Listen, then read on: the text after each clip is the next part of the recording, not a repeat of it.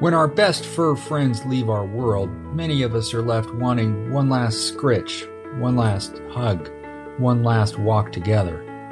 One Last Network is a space for pet guardians to honor their pets in their senior years and to cope with the days leading up to and after their passing.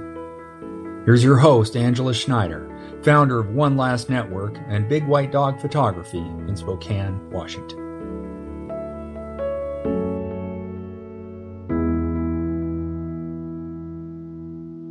You know, sometimes it's our grandparents, like my Grammy Mary Agnes, who make the most impact on our personalities, our growth, our development. Courtney Bryson spent childhood weekends on her grandparents' farm and developed a love for animals and photography because of her grandma and grandpa. Today, she is the mastermind behind CM Bryson Photography in Atlanta, Georgia, and the Rescue Ranch, a nonprofit dedicated to rescuing special needs Boston Terriers. She is also one of the founding members of One Last Network and a graduate of our Pet Loss Grief Certification Program, in which she learned how to be a better support for her clients who come to her for end of life pet photography. Courtney has endured more than her fair share of loss since right before the pandemic, including her beloved horse Ginger and both of those amazing grandparents who helped her become who she is. In this episode, Courtney and I talk about that grief journey and how it has made her a better photographer, allowing her to see with different eyes. Don't mind the squeaks in the background early on. That's just little Carolina, one of her rescue Bostons, enjoying the heck out of her new home. Morning, Courtney. How are you today? Good. How are you? I am well. Why don't we get started by having you tell us a little about yourself and how a prom dress started your journey into pet photography? Yeah, so I'm Courtney. I live outside of Atlanta, Georgia. Um, and I have been photographing pets um, since probably 2010, but I actually started uh, my business in 2018. Um, so I used to sell prom dresses and worked for a company that we created a direct mail prom magazine that went all over the US. Um, we had about a half a million distribution uh, where we photographed dresses and then sold them to teenagers, actually, sold them to stores to sell them to teenagers. Um, and it was kind of in that same process that I also started fostering dogs and put together that photographing dresses in order to make the dress seem desirable would be very similar to photographing my foster dog to make them seem really desirable. Was also about the same time that facebook was really taking off. Um, social media completely changed the dog rescue game. Um, all of a sudden, you know, we weren't just having to take dogs to PetSmart every Saturday to try and find people that might be interested in adopting. We could show dogs to people all over the country um, to find their homes. So I don't know if you can hear the squeaky toy going on behind me. She is. it's good Man. background noise. Absolutely. Yeah. like not anywhere else in the house, just directly behind my chair.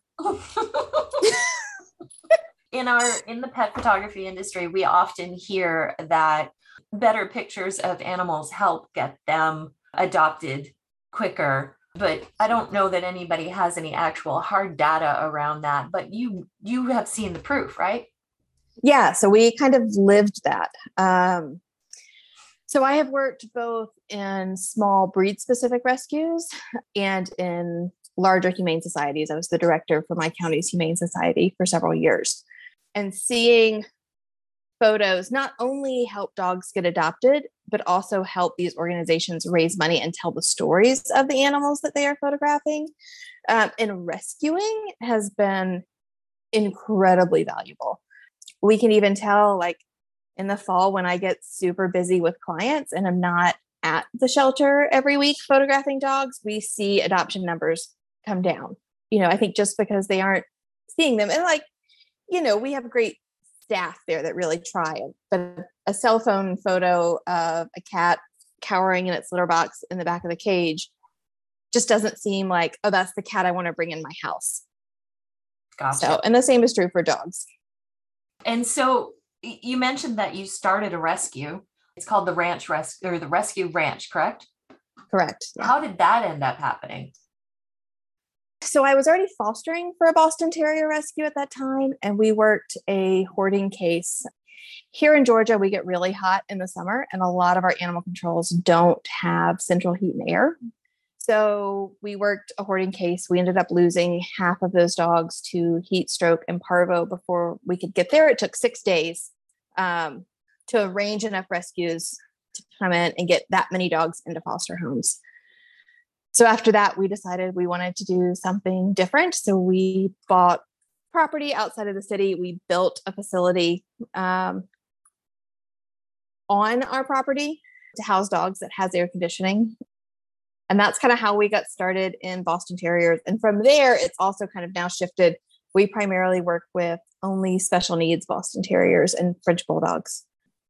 So we have paralyzed dogs and dogs that are blind or dogs that need wheelchairs or dogs that have congenital issues. The one that was squeaking the toy is Carolina. She was born with a cleft lip and palate, and we tube fed her for the first several months of her life. Oh, what is it about Boston Terriers for you?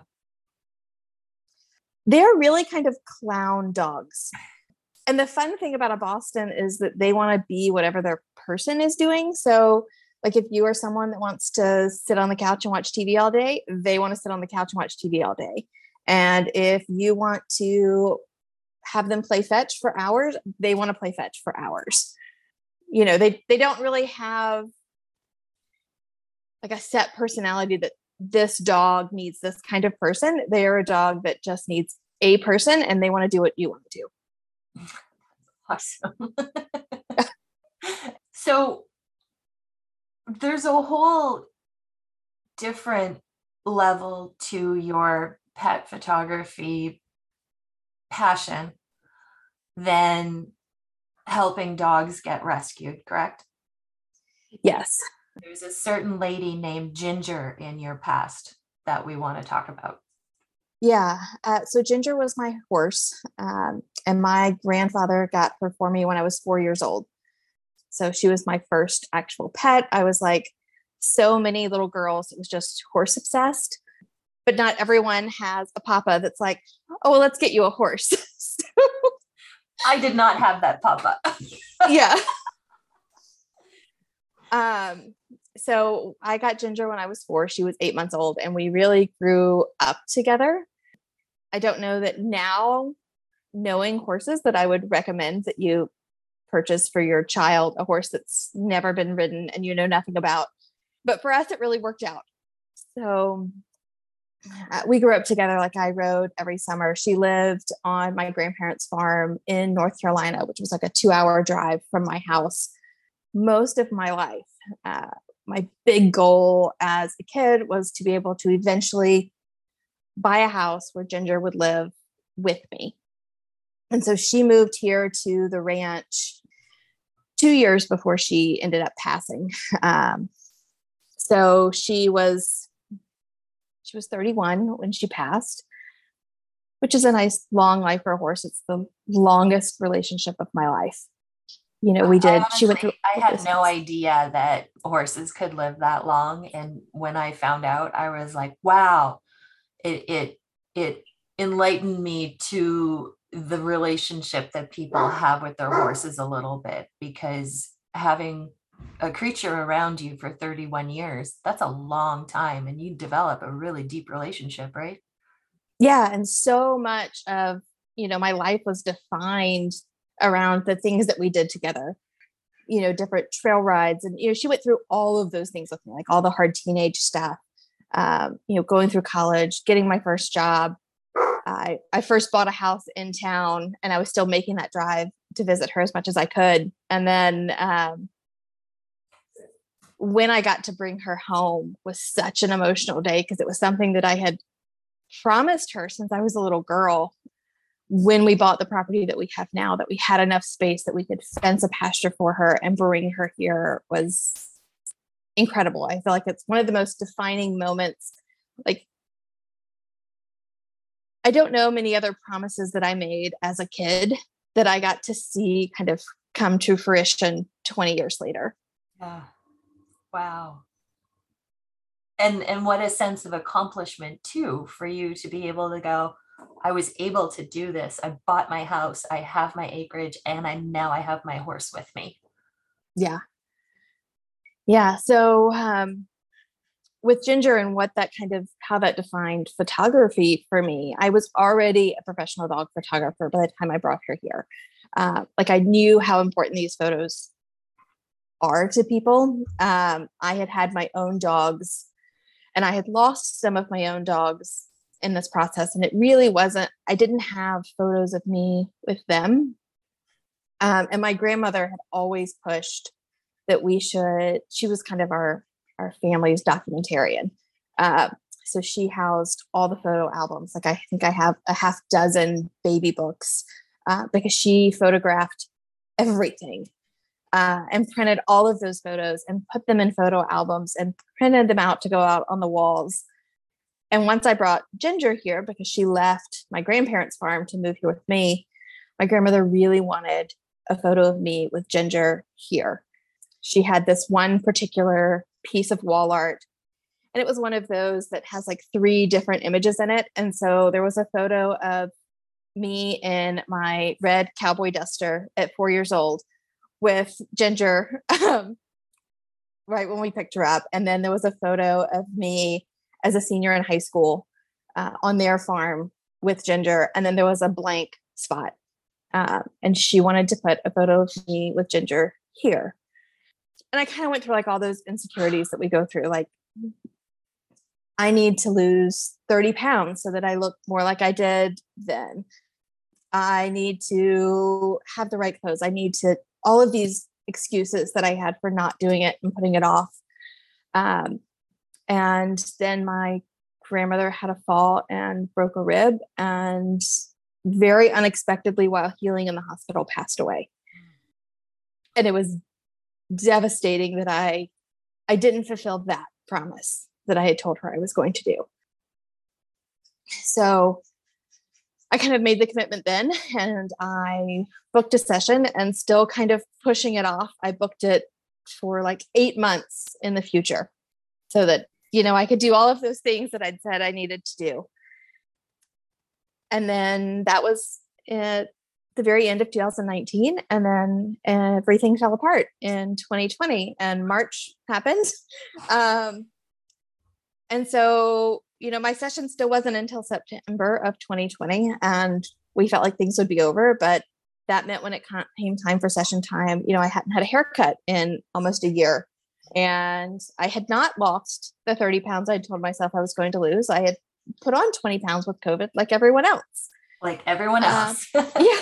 And I just, I decided it didn't matter that I needed to do those photos. Um, in memory of my grandmother. And so I had a, a photographer friend here that's an equine photographer locally. And we did the session, and Ginger was in great health. Um, you know, she was, she had just turned 31 the same month that we had our session. She'd been seen by the vet pretty regularly. She'd had one infected tooth like in her whole life. Um, and then in November of 2020, she was diagnosed with equine Cushing's disease and started medication for that. And on December 6th, she passed. And I had no idea that it was going to be so fast. Like I know horses that have been on Cushing's medications for years and are continuing to do great. And it just wasn't in the cards for us. And it didn't matter what I did. And when I got my image box from the photographer after I placed that order. I set that box on a shelf in my office and I couldn't open it for six months. And now those photos, you know, we're coming up on a year and a half. And those photos can finally, I can have them, I can have them sitting out and they're on the bookshelf in my living room. And it's one of those really beautiful image boxes that has the photo on the front so it's like a like a photo frame that I can change those out.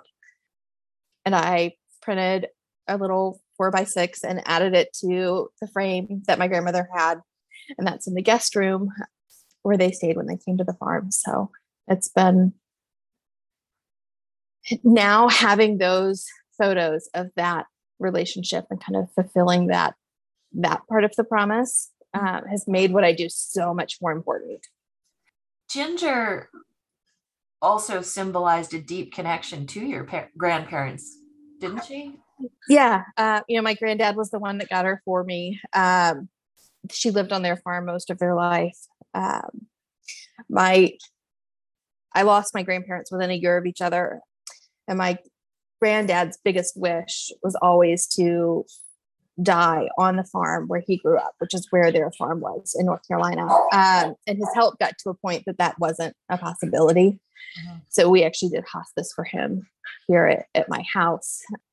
And I told him, so he was in the guest room where I had that photo um, that I had taken from my grandmother's house. And I told him, you know, I can't, I can't give you the farm, um, but I hope my farm is is close enough. Mm-hmm. And he could see Ginger from his window. From the window. Yeah. And that helped him? I think so. So I, I think he felt like it was similar to home for him.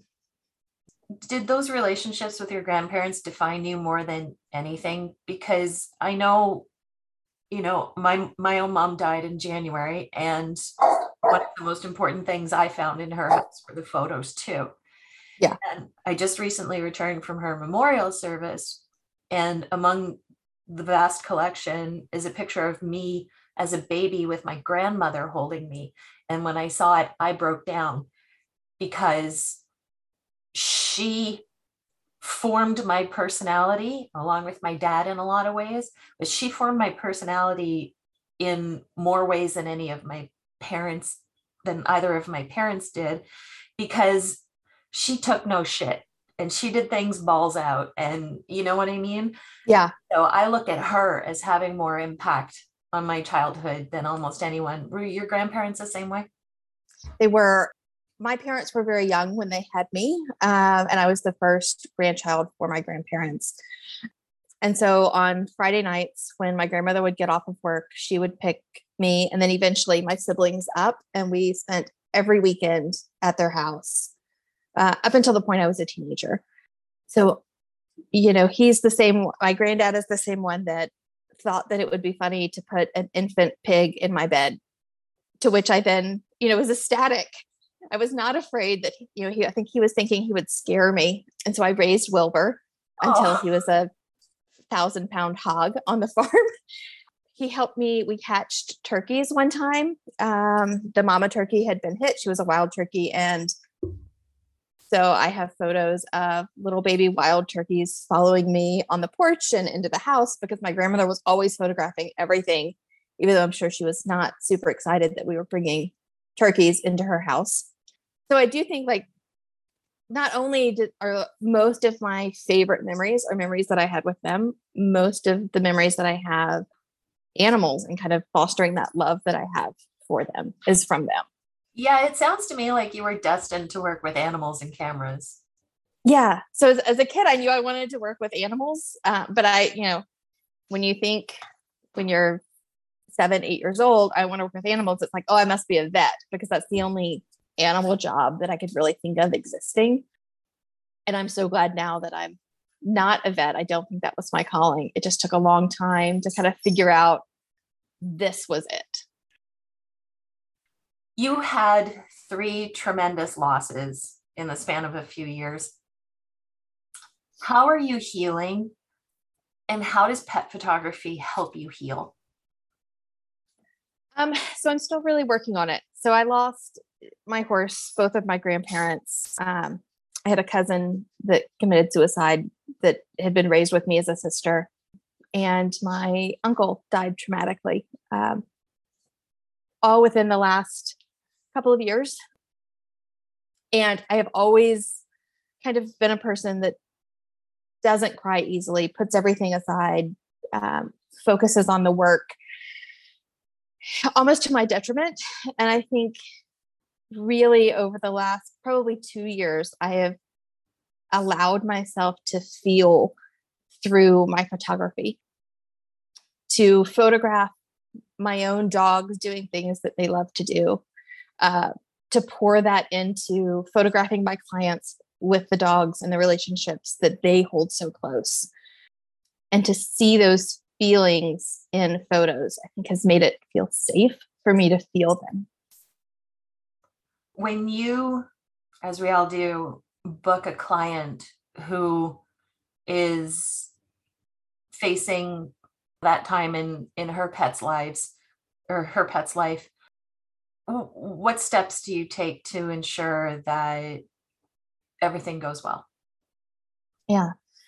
So i think one of the most important pieces is really honing in on those things that they love the most about their dogs. I photographed a dog just a couple of months ago whose owner contacted me knowing that she didn't have a lot of time still left. And I, I really wanted to know like what are what things are you going to really miss that you might not think about every day? And for her it was her dog had a white spot on the back of one ear. And that was kind of really the only spot of color that she had. Everything else was just it was just brown and had this little one white spot and I had the same thing that I had gone through when I lost Ginger. Like one of the things that I really missed that you didn't think about was that she had this kind of white spot on just right behind her ear. And that was always like the spot that was her favorite to scratch. There's her love button. yeah. so, like, I, I want to know those things. Or, or does your dog really love to play fetch? And maybe they don't play fetch like they used to uh, as they as they get older. But can we set up our sessions so that we can capture some of that love that they have for these activities that you do together? And what are ways too that you can be in the images with the animals that you love? You know, it, it doesn't really matter what you look like. And when you look back at these pictures in six months, even, you're going to realize that I didn't really need to lose that 20 pounds. It didn't really make a difference. That's not what I see anymore. What you start to see are really this this relationship that you share. And even if you're not ready to look at the images when they first come back to you, that's okay too. This is about creating this healing for you uh, and these memories for you when you're ready for them. Has your grief made you a better pet photographer?